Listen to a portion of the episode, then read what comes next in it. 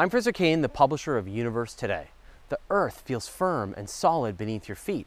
Everything's calm and quiet, right? And yet we know the planet is rapidly spinning on its axis, completing one full rotation every day.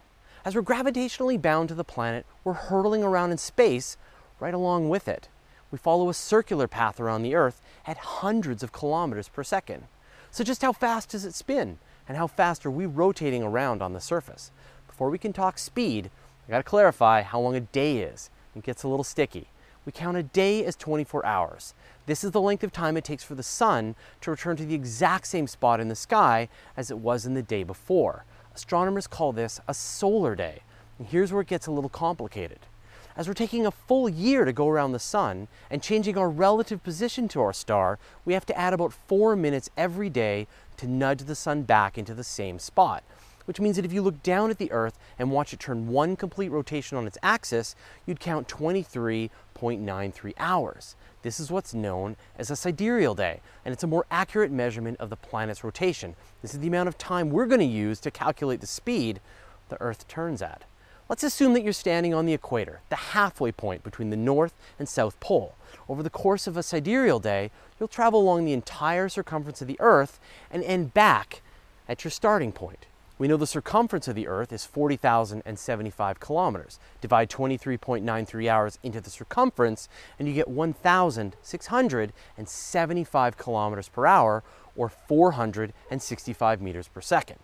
Every second that goes by, you've hurtled almost half a kilometer through space, and you didn't even break a sweat. The spinning is even causing you to lift off the Earth a little bit, like when you spin a weight on a string. That lifting force is about 0.3% of the force of gravity pulling you down. If the Earth wasn't spinning, you'd weigh 0.3% more than you do now. As you travel towards the poles, your speed of rotation slows down. Just imagine if you were standing straight upright on the North Pole, lining your own axis up with the Earth. It would take you a whole day to turn around once, which is pretty slow, even by sloth standards. Our space agencies take advantage of this Earth's rotation to launch rockets. The closer you are to the equator, the less fuel you need to get into orbit or the heavier payloads you can carry. That's why Cape Canaveral in Florida is such a great place to launch rockets. Some clever people created Sea Launch, which blasts rockets off from an ocean platform right at the equator, which is even better at maximizing your launch benefits of planetary rotation. Thanks for watching. Now make sure you click subscribe on our YouTube channel over here. And maybe you've still got some questions about space and astronomy, like this one or that one. And if you don't see the question you're looking for, then send me an email at info at universetoday.com.